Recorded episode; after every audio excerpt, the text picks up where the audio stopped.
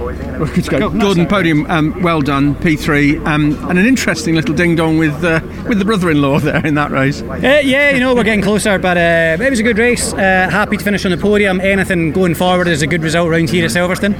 So uh, it's good, you know, good points just not quite enough in the right part of the circuit to, to make that move for second. But you know, we'll take third. We'll move on to the next race. It's well known that the Hondas are really good on the brakes around here. How much of that is making a big difference to, to how you're setting up uh, each race? Uh, yeah, it's kind of saving our bacon a little bit. I think is probably the best way to put it. But you know, a lovely kind of double overtake on the BMs uh, on uh, on lap one up into Brooklands. So pretty happy with that one. Uh, but we need to, you know, tweak the car again and see, and see where we go for race three. In that race, was there a point where discretion's the better part of valour? Might there have been a, a, hair's breadth to get past Rory, or no, is it better to bring the car home? There wasn't, and he didn't make any mistakes. And had he made a mistake, I'd have been in there like a like a rat up a drain pipe.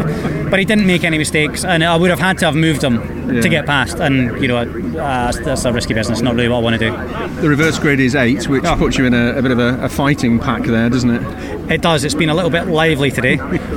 Uh, but that's okay. Let's we'll just give it a go and see and see how we go on. If we can score some kind of points, um, then I'll take that and move on.